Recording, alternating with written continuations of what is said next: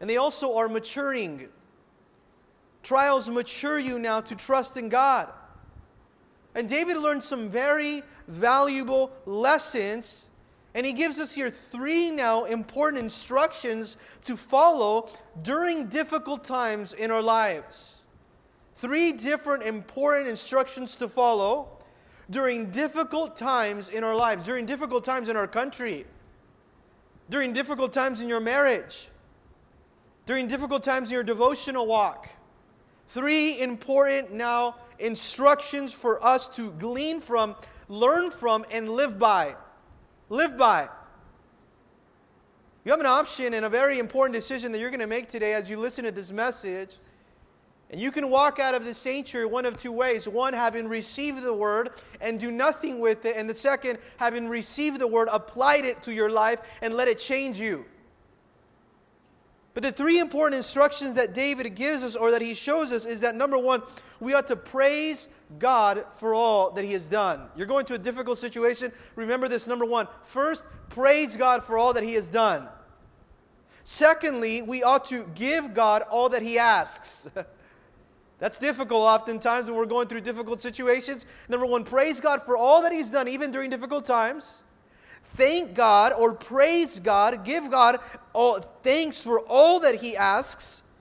Give God all that He asks. And number three, trust God for all that remains. That's heavy right there. Number one, praise God for all that He's done. Number two, give God all that He asks. And number three, trust God for all that remains. Because with what you know, you obey. And with what remains, you trust in the Lord. with what you know, you obey. And what remains, you trust in the Lord. Let's go here to Psalms 40, verse 1, and let's see what God has for us as a church tonight. I waited patiently for the Lord and he inclined to me and heard my cry. He also brought me up out of a horrible pit, out of the miry clay. This is our testimony. And he set my foot upon a rock and he established my steps. He has put a new song in my mouth. Praise to our God. We'll see it and fear. Many will trust in the Lord. Blessed is the man who makes the Lord his trust. Notice this. And does not respect the proud nor such a turn aside to idols. Many, O Lord my God, are your wonderful works which you have done, and your thoughts, circle the word thoughts, toward us cannot be recounted to you in order. If it would declare, I would speak of them. They are more than can be numbered. Let's pray. Lord, thank you, God, for your word that it is true, it is relevant in our lives today, in our world, in our country. God, we pray for our president. We pray, God, that you would give them the wisdom and the humility that he needs right now. We ask for our country that is divided, that is frustrated, some even angry, others afraid. We are not going to put the emphasis on a man. We're going to put all our emphasis, all our focus on you, God. Man will let us down, but you, Lord, will never let us down. And I pray, God, that we would praise you for all that you've done, give you all that you ask, and trust you with all that remains. We pray this all in Jesus' name. Together we said, Amen.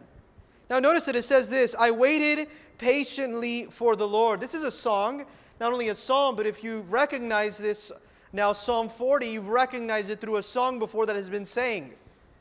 And you see here now the psalmist's attitude. This is the attitude of one now that is praising God for all that God has done in the past. During difficult moments in our lives, what we ought to do is to remember the faithfulness of God in the past.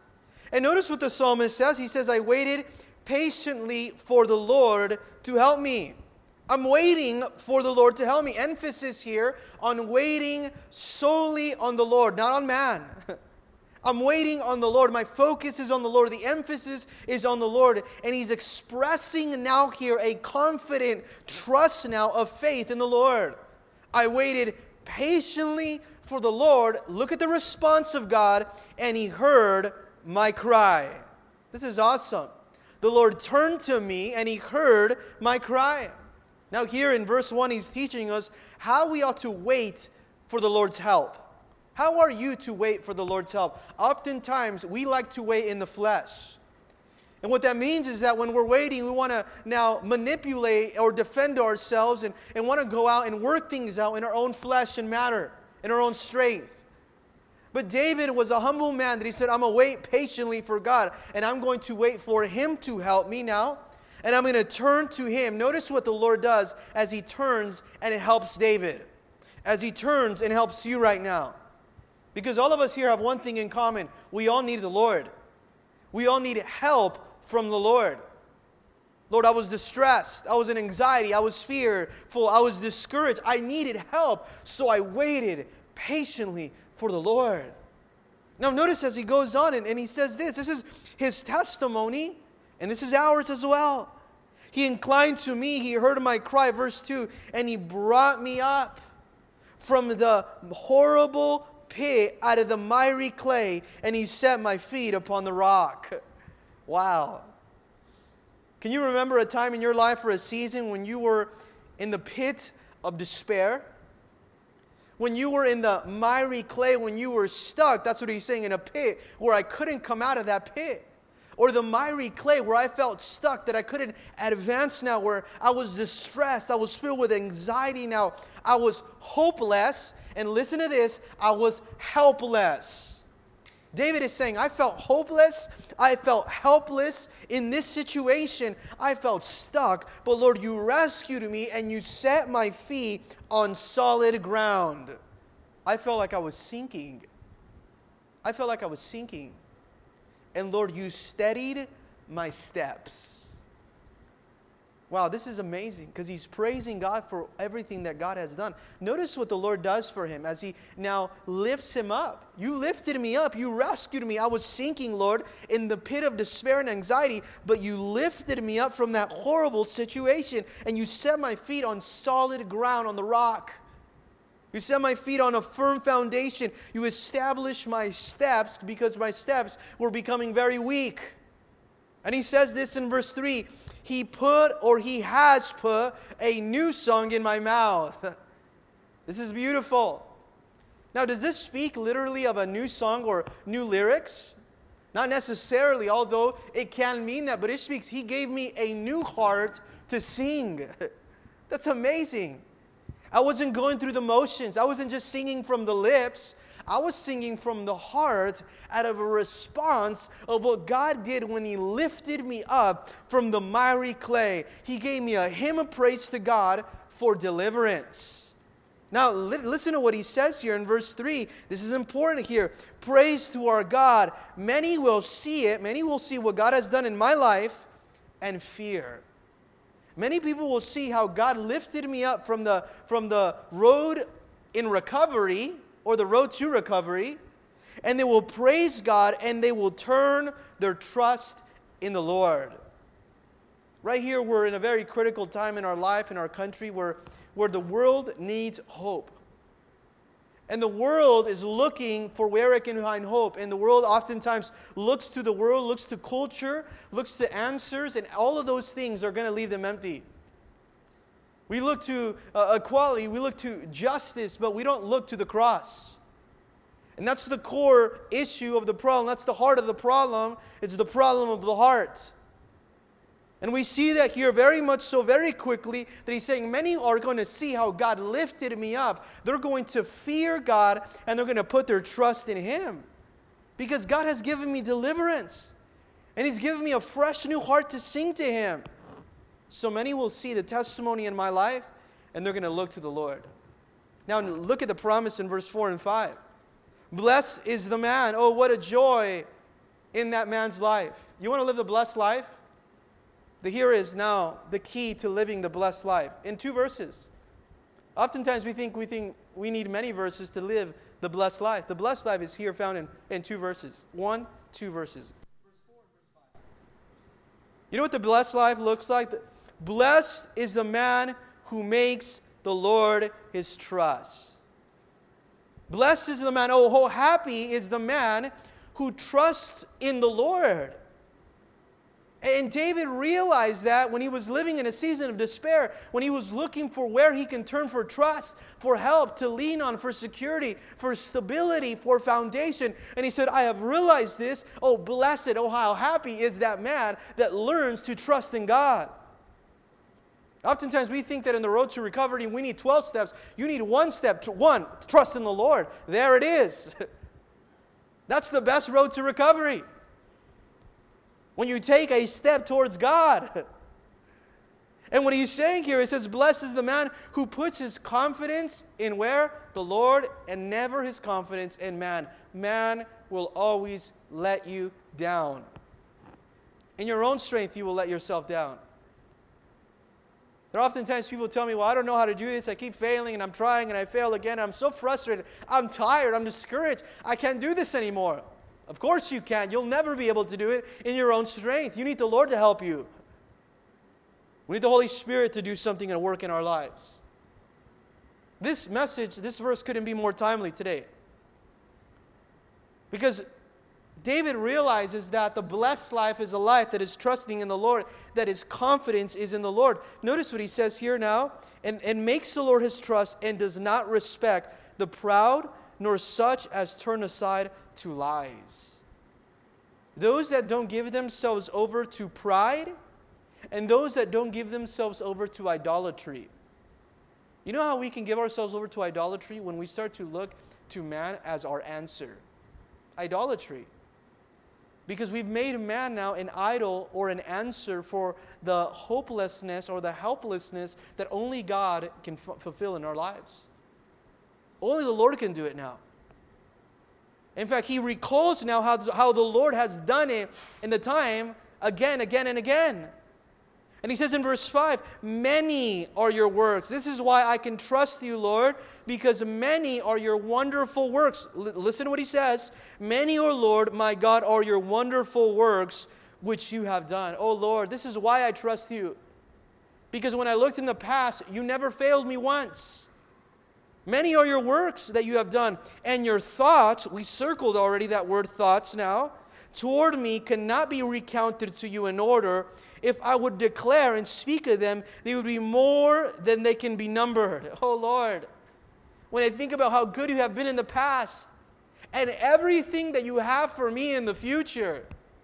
If I could only number them in order, I, I wouldn't be able to list them all your plans and your works that you've done in the past and what you have for me in the future. Now, notice that word that he says in verse 5 and your thoughts toward us cannot be recounted. I want you to remember something if you're going through a troubled time right now, tonight that God's thoughts towards you, the word thoughts is the word plans. God has plans for you, God has a future for you that you can't even imagine and that you can't even count on how many thoughts that He thinks towards you, says the Lord. It's prophetic in Jeremiah chapter 29, verse 11. After the nation of Israel had turned their back on the Lord, and the prophet Jeremiah was prophesying the consequences of disobedience, which would be bondage, he said, But I know, notice this, there's hope. And the hope is in Jeremiah 29 11, where it says, For I know the thoughts that I think towards you, says the Lord. God has thoughts towards you. You might be feeling alone. You might be feeling anxious. You might think that there's no hope. Remember this God has thoughts for me. God has plans for me, says the Lord. Look at his thoughts towards you, his plans. They are of peace and not of evil they are of a future and of a hope. How does my future look? My future looks full of hope, and my future looks full of peace in the Lord. Do you see how this is amazing? How this is the promise that He's giving us? That we can rely on this now? You see, although these, these preparation years were difficult, these preparation years in David's life were also maturing although these preparation years were difficult, they were also maturing. Now, we also ought to give God all that He asks of you. Praise God for everything He's done in the past, just as He did, David. but also now give God all that He asks of you in the future. Notice this. This is what God desires. This is the response of David, what he, where he, he thinks about, I can't even number what you think towards me. And he says in verse 6 sacrifice and offering you don't desire. David was looking to the Lord and says, Lord, in response of what you've done for me and all the thoughts and the plans and everything in the past and all your grace, I, I, wanted to come and sacrifice an animal for you. I wanted to come and give you a, an offering now to you, Lord. But that's not even what you desire. What you really desire is my heart. You know, one thing that we need to be reminded of t- tonight is that God knows your heart. Oftentimes we get so discouraged because of the things that we can't do but God sees your heart. And David was saying, Lord, you're looking at my heart. Here I am, God, trying to please you with sacrifices and offerings. But although they do please the Lord, he's saying what you really desire, what really pleases you, is the heart. Listen to what God wants. Because just because you're offering God something, it doesn't mean that's what He desires. What does God desire of you? What does God desire of you? Are you do you know? And are you giving him what he desires or are you giving him something else? Oftentimes we give God what we desire.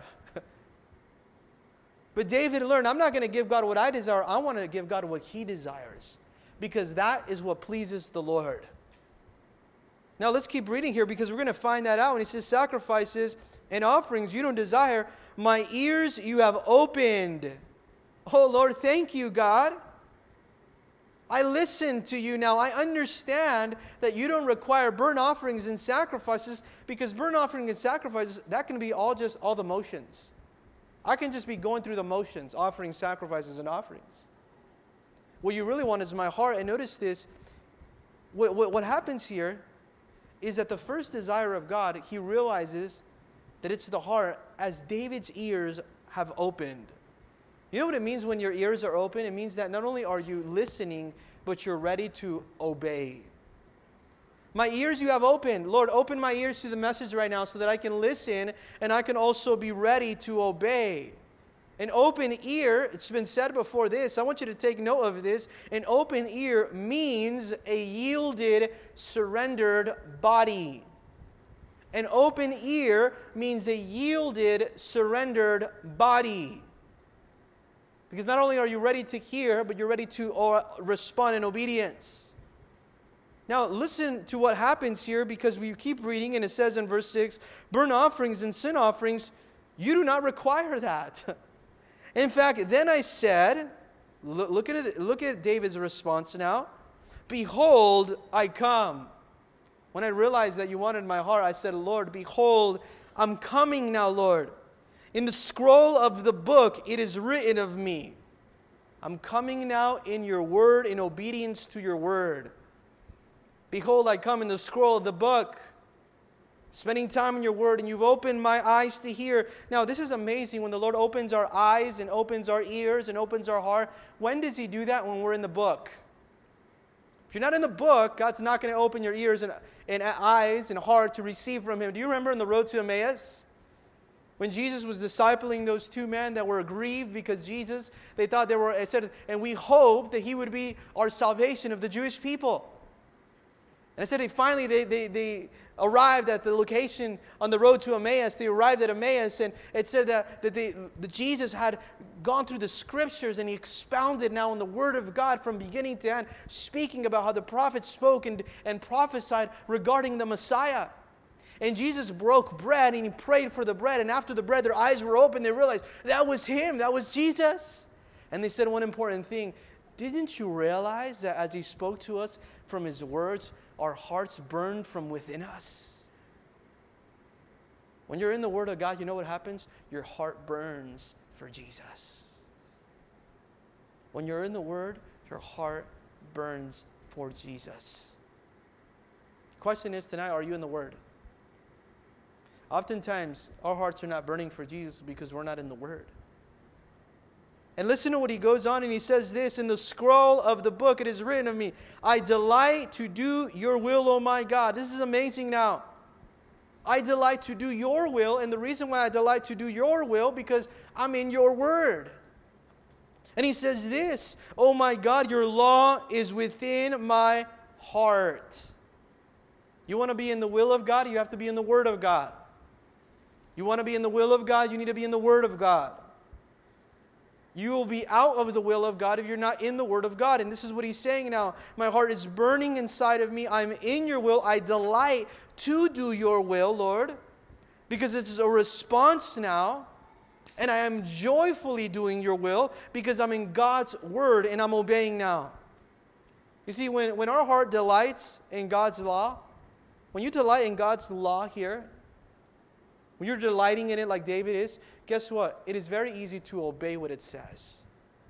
Because you're delighting in the law of the Lord. So therefore, you have no problem obeying it. No problem obeying what he has to say. You see, David here is bringing a sacrifice now, and the sacrifice that he's bringing now, it's a different focus because he's bringing his own body, his own life at the altar. Before he was bringing sacrifices and offerings, and now you know what he's bringing? He's putting his body on the altar, and he says, Lord, I am the sacrifice now. Romans 12, 1 and 2. There are often times we come to the altar, and you know who we do? Lord, here's my sacrifice, and then you stand back, and the Lord said, That's not what I want. And then we bring a burnt offering, Lord, here's my sacrifice, and you put it on the altar, and the, the Lord said, That's not what I want. I want you to put yourself on the altar. That's exactly what I want. I want you. This is so important. Notice how, as we continue reading in verse 9, what he says I have proclaimed the good news of righteousness in the great assembly. Lord, I will proclaim, I will tell about your justice, about your good news in the great assembly. I, I will not restrain my lips. I won't be afraid to speak about you. It says, Indeed, I do not restrain my lips, O Lord. You yourself know I have not hidden your righteousness within my heart. I have declared your faithfulness and your salvation. I'm going to speak about your faithfulness. I'm going to speak about your holiness. I'm going to speak about your righteousness because in your law is that which I delight in. Verse now 11 here, we're going to trust God with all that remains. There are many answers to prayers that you are still waiting for right now. There are many situations that you need to give to the Lord so that He can respond now. And the best now resource and response that we have is to trust God with all that remains. Some of us tonight need to go back to our prayer closet and say that, Lord, I'm going to trust you with all that remains. Because I don't know, but God knows. Now, notice here, verse 11, it says, Do not withhold your tender mercies from me, O Lord. Let your loving kindness and your truth continually preserve me, O Lord. May your faithfulness protect me. Don't hold it back. This is a renewed prayer now. He's saying, Your affection and your protection, I need it, Lord.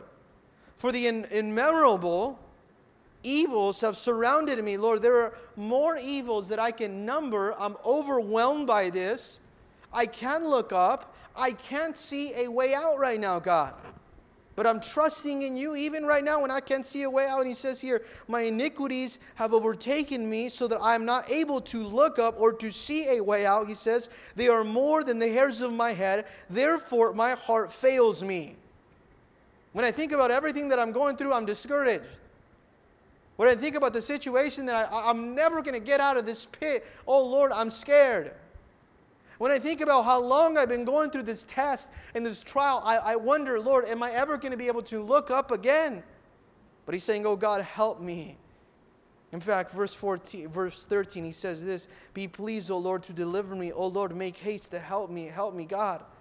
Let them be ashamed and brought to mutual confusion, my enemies who seek to destroy my life. There are those that are after me. Let them be driven backward now. Those who have brought now to dishonor, who wish to do me evil, let them be confounded because of their shame, who say to me, Aha, aha. Think about those that just are coming and he's saying, We're going to get you. Think about those that are the enemy that is coming that wants to lay a trap for you so that you can fall. And, and, and what is David doing? Lord, I'm not going to defend myself, I'm going to let you defend me. Because the moment that you try to defend yourself, God will step back and says, Okay, you do it. And guess what? You're going to you're going to end up very frustrated. because you're not going to be able to do it. We need to let the Lord defend us just like David let the Lord defend him. In fact, verse 16 it says here this Let all those who seek you rejoice and be glad in you. Let such as love your salvation say continually, The Lord be magnified. And those, when they see that you help me, they're going to worship you, Lord. Verse 16, this is what he's saying The Lord be magnified, or the Lord is great. Look what he's done in his life or her life. But I am poor and needy. I'm vulnerable, God. I'm weak right now. Yet the Lord thinks upon me. Wow.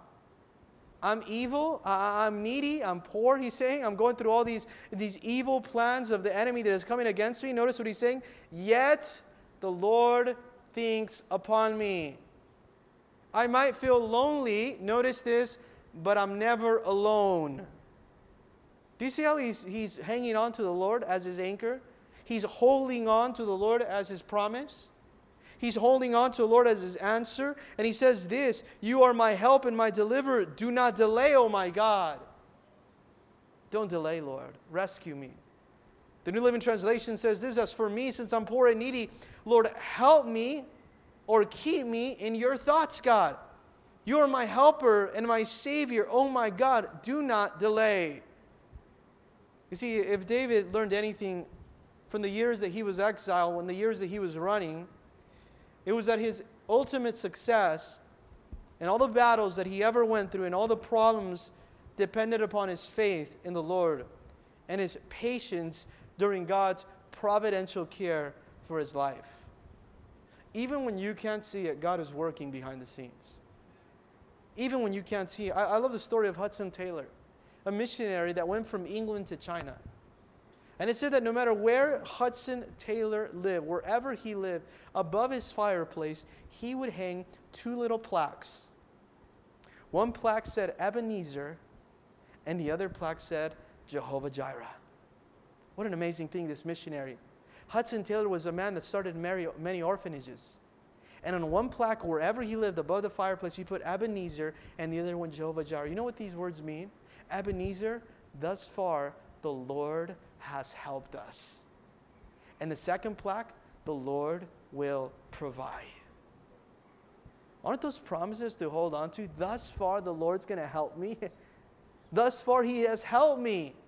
And also, Jehovah Jireh, the Lord will provide. But in this next chapter, notice here in, in, in Psalms 41, He's going to teach us that even through suffering, even through, through trial, even through the, the day of difficulty, we ought never to become bitter in suffering.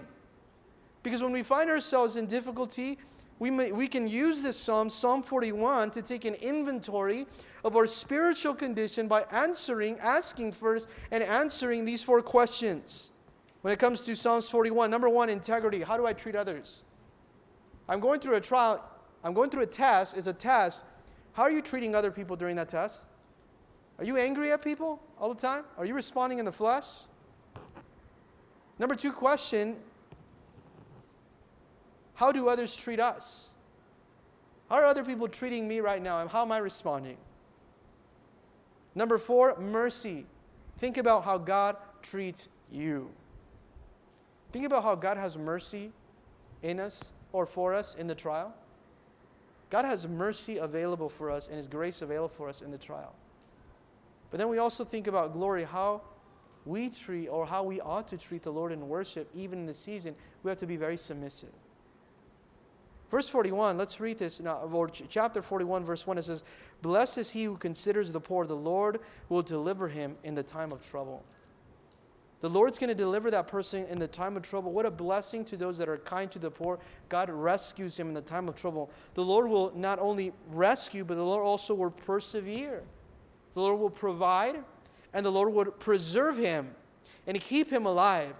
And he will be blessed on the earth. You will not deliver him to the will of his enemies. The Lord will strengthen him out of the bed of illness. You will sustain him on his sick bed. What a promise here. Integrity. How do you treat others? Blessed is the man that is kind to those that are poor and needy. What is the Lord going to do? He is going to come and rescue. He is going to come deliver. He is going to come and strengthen. He is going to come sustain, right? Because He has three things for us He is our defense, He is our deliverer, and He is my sustainer. Remember that, please, tonight. He is my defense, He's my deliverer, He is my sustainer. I might not think we're the providence is going to come from. I might not know where the preservation has come from, but God's preservations are God's preparations. He's preparing me for something right now. That's why He's preserving me also. And notice verse 4 it says, I said, Lord, be merciful to me, heal my soul, for I have sinned against you. My enemies speak evil of me. Oh Lord, heal me. He's acknowledging now that he needs the Lord's help. And he's in need of one thing restoration now. When will he die and his name perish, God? Because I feel the pressure. In fact, look at what he says when it comes to how others treat us. And he's going to be expressive to the Lord. It says, And if he comes to see me, he speaks lie. His heart gathers iniquity to itself. When he goes out, he tells it. All those who hate me whisper together against me. Against me, they devise my hurts. This is those that are coming against David, those that maybe speak against you. Listen to the evil now that's taking place. An evil disease, they say, clings to him. And now that he lies down, he will rise up no more. Even my own family or my familiar friend in whom I trusted, who ate my bread, has lifted up his heel against me. Even those people that are closest to me have turned their back on me. Do you see how he realized how other people are treating him? Maybe think about those that your closest family friends. And at one point or another, they turn their back on you. Those people that you love, those people that you cared about, they turn their back on you. But how are you treating them? How are you responding? Now, let's keep reading here because in verse 10, this is how we ought to respond to the Lord here. It says, But you, O Lord, verse 10, be merciful to me and raise me up, God. Make me well again, heal me. Notice what he says that I may repay them. By this I know that you are well pleased with me because my enemy does not triumph over me. God, I know that you're pleased because even though they're coming after me, guess what the Lord is doing? He's defending me. He's defending me. He's preserving me. Lord, you're looking at my integrity. It says, As for me now, you uphold me in my integrity. I don't know about them, but as for me, you're going to protect me because of my what? Integrity. When, you, when you're blameless, guess what? You can also be bold. when you're living a life of holiness, guess what? You can live also a life of confidence.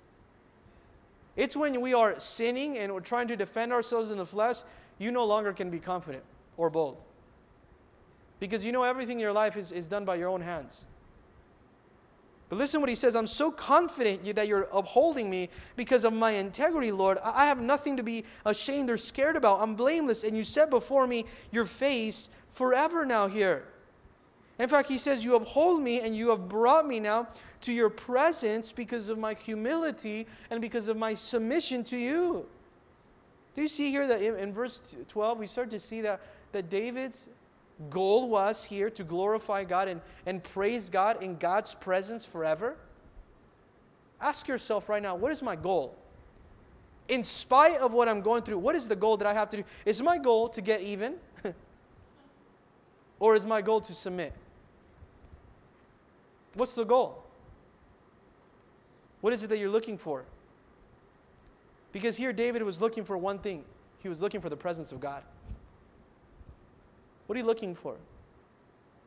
Are you looking for people to experience the pain that they've caused in your heart, or are you looking to go into the presence of God? Just like the song that we say, Oh, I'm running to your arms. My heart will sing no other name but Jesus. You turn what the enemy meant for evil, and you've turned it for good. Let's read here verse 13 because he's going to worship. It says, Blessed be the Lord, the God of Israel, from everlasting to everlasting. Amen and amen. Praise God now who lives from everlasting to everlasting. Amen and amen. You know what an amen here means? It means surely, surely. This is an affirmation of faith. He's amen in God. Amen. I know He's going to deliver me. Amen, Lord. I know that you're going to you're gonna be there for me. You're going to stand for me. Amen. This is a, a repetition, an expression now of enthusiastic agreement now to God's plan for his life. We have to pray and say, Lord, we agree. We are in agreement, Lord, for your will in our lives right now. If this is what you have for me, surely, surely, God, you're going to bring it to pass. You're going to bring me to pass. Surely, Lord, I am in agreement to your will. I'm, I'm affirming my trust in you, and I am in agreement here on earth as it is in heaven to your plan, not my plan. Do you see what David is doing now? And notice this that God answers his people's prayers not to make his people comfortable, but to bring glory to his name. Amen. Can we praise God for that? To bring glory to his name. Let's look at chapter 43. It's only here, or 42, it's only here a few verses now. But we see here, this is an amazing chapter to end with tonight. Because you're going to see that David is longing for God, David is remembering God. And then, even in the little chapter after, David is trusting God. And yeah, he was trusting God, but it didn't mean that he was in wrestling. you're trusting God doesn't mean you're not wrestling with doubt, doesn't mean you're not wrestling with fear. You see, he's, he's fluctuating here in the Psalms between faith and despair. But he continues to encourage himself in the Lord. Do you remember in, in, in Samuel when it said that David went out to fight a battle and he came back that him and his mighty men, they had, he found out at the camp that they had taken his wife and all the children, and it said that they tore their clothes and they cried and they cried till they could cry no more. Have you ever cried to the point where you can't cry anymore? Imagine coming back to the camp, to the house, and your wife and your children are gone. Not only your wife, but the wife and the, and the children of the men that are with you, that you let them out. It said that, that, that David's men started to speak about stoning him. because he had let them out. You know what David did when he heard that his men wanted to turn on him and stone him? It said that he cried till he could cry no more. And then he encouraged himself in the Lord. I think maybe God's calling us to do that tonight. Yeah, go for it, wrestle with despair. But then encourage yourself in the Lord. Notice it says, verse 1 here to 5. As a deer pants for the waters, another song here. If you've been in the church, this is a hymn. Beautiful hymn. I encourage you to go listen to it tonight. As a deer pants for the water brook, so pants my soul for you, O God. This is amazing. Just like the deer, look how poetic he is. Look at the, the imagery that he's pointing here, the, the symbolism that we get through Psalms 42. As the deer that pants or that is longs, that desires, that is thirsty now for water in the water brook, just like that, Lord, I am thirsty. I'm hungry for your presence. Oh, this is beautiful here. My soul thirsts for God, what he's saying. And I want to come and stand before him. In fact, he says, My soul thirsts for God, for the living God. When shall I come and appear before God? When can I go in his presence? When can I go into the presence of have you thought about that lately? Oftentimes we think, when can I go to that person's house? When are I going to be able to go back to the beach? when, are gonna be, when are we going to be able to go do different things that we used to do? I mean, think about it. When can I go into the presence of God? Nothing is keeping you away from that. He said, I, I, I cannot wait. I'm longing. I'm thirsting. I have a desire now, just like the deer that is panting for the water now. I have a hunger now for God because of the satisfaction that it brings. I have a hunger for God because of the satisfaction that He brings. Notice what He says My tears have been my food day and night. Well, they continually say to me, Where is your God? I'm looking for the presence of God, and I'm broken now. He says, verse 4 When I remember these things, I pour out my soul. As a deer is panting for the waters, I'm pouring out my soul because I want the Lord. Notice that he remembers here my soul within me, for I used to go in the past. With the multitude, I went with them to the house of God with a voice of joy and with praises with the multitude that kept a pilgrim feast, a celebration. I remember when I was able to go to the house of God. You know what's sad today? That many people don't have a desire to go to the house of God. David was running from his enemies from cave to cave, and he's saying, Lord, I just want to go back to your house. I just want to go to your presence. I remember when there were so many people at the church and in the congregation. I want to be there again, Lord, because I know how much satisfying it is. Now people are getting upset when you open the church. Do you have a desire for the presence of God? Now, notice as we keep reading, why are you cast down, O my soul? He said, Why are you so discouraged, my soul? And why are you disquieted within me? Why are you so sad? My hope is in God, for I shall yet praise him for the help of his countenance. Do you see the contrast? You see how he's wrestling now? But why are you discouraged? But why are you so sad? I'm going to keep trusting in God and my countenance is going to be on him. Oh my God, my soul is cast down within me. Therefore, I will remember you from the land of the Jordan, from the heights of the Hermon, deep from the hill of Mizar. Deep calls into deep as the noise of your waterfalls. Oh Lord, I'm so far, but I remember your presence. From wherever that I'm at, I'm going to hold on to that, Lord. Even though I feel that I'm being swept over. Notice that he says in verse 7 All your waves and billows have gone over me. I feel overwhelmed, God, but I'm remembering God. The Lord will command his loving kindness in the daytime. He's trusting in the Lord. And in the night, his song shall be with me, a prayer to God of my life. I will say to God, my rock, why have you forgotten me? But he's saying, Lord, why are you so distant? Notice, why do I go mourning because of my oppression at the enemy? As with a breaking of my bones, my enemies reproach me. Well, they say to me all day long, Where is your God? My enemies are looking at me and saying, Where's your God? Where's your answer? I thought you would have been better by now. But notice what he's saying, but I'm trusting in God. Why are you cast down, O my soul, and why are you disquieted with me? Why are you so sad? In the most difficult circumstances, he's going to put his hope in God. And notice what he says here I hope in God, for, for I shall yet praise him, the help of my countenance and my God. I'm going to praise him. Things around me might be changing, but God is still the same. Things around me might be changing, but He's still the rock. He is still stable. He is still strong. God is unchanging now. In fact, Psalms 42 and Psalms 43 were one psalm originally. They were broken down by commentators putting the Bible together originally. But listen to the five verses that go on eh, because this is a prayer to God in time of trouble. Lord, declare me innocent, give me justice, return me to your temple for worship. And this is a renewed call for hope. Notice what he says here in verse 1 Vindicate me, O God, and plead my cause against the ungodly nation. There are those that are coming against me in this nation. Defend me, God. Oh, deliver me from the deceitful and the unjust man, for you are God, my strength. Why do you cast me off?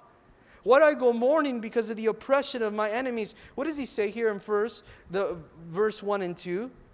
You are my deliverer, verse 1. Verse 2, you are my strength now. Verse 3, oh, send out your light and your truth. This is amazing. This is what we should be praying. Send out your light and your truth. For what? Let them lead me, let them bring me to your holy hill and to your tabernacle. Why do you need now the light of God? Why is it that you need His truth? What is His light and His truth? That's imagery, that's poetry now. What does He say now? Just think about the nation of Israel.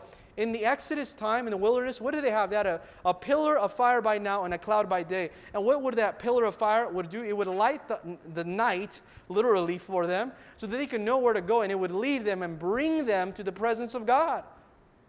And he's saying, Lord, I need that. I need your light to lead me, to bring me now as a pillar by night and a cloud by day.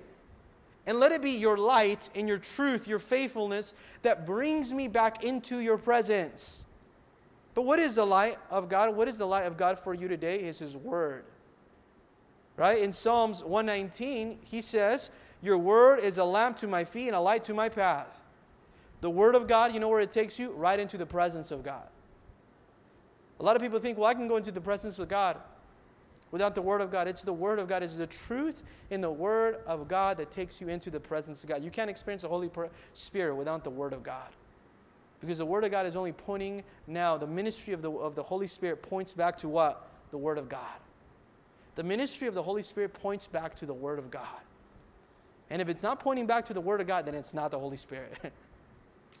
now let's keep reading here. It says, Then I will go to the altar of God, and to God my exceedingly joy, and I will, on the harp, I will praise you, oh my God, my God. Lord, I, I just want to worship you. Can I bring my harp?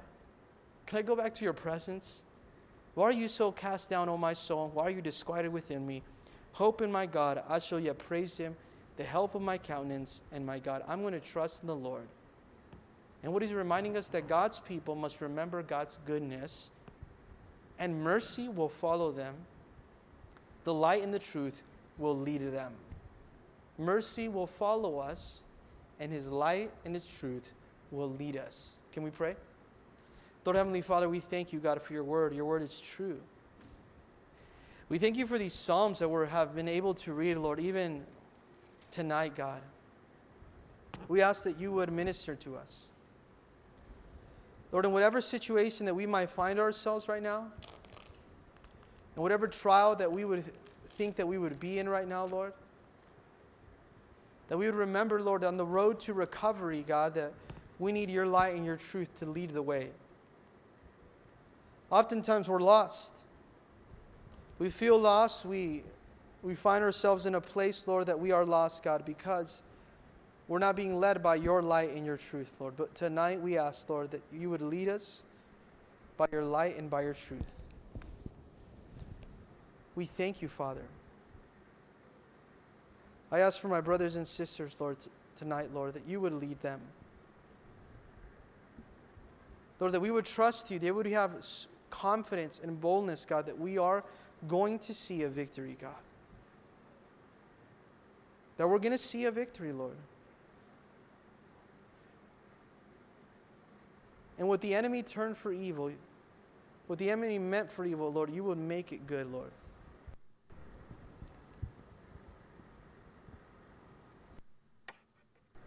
Minister to us, Lord.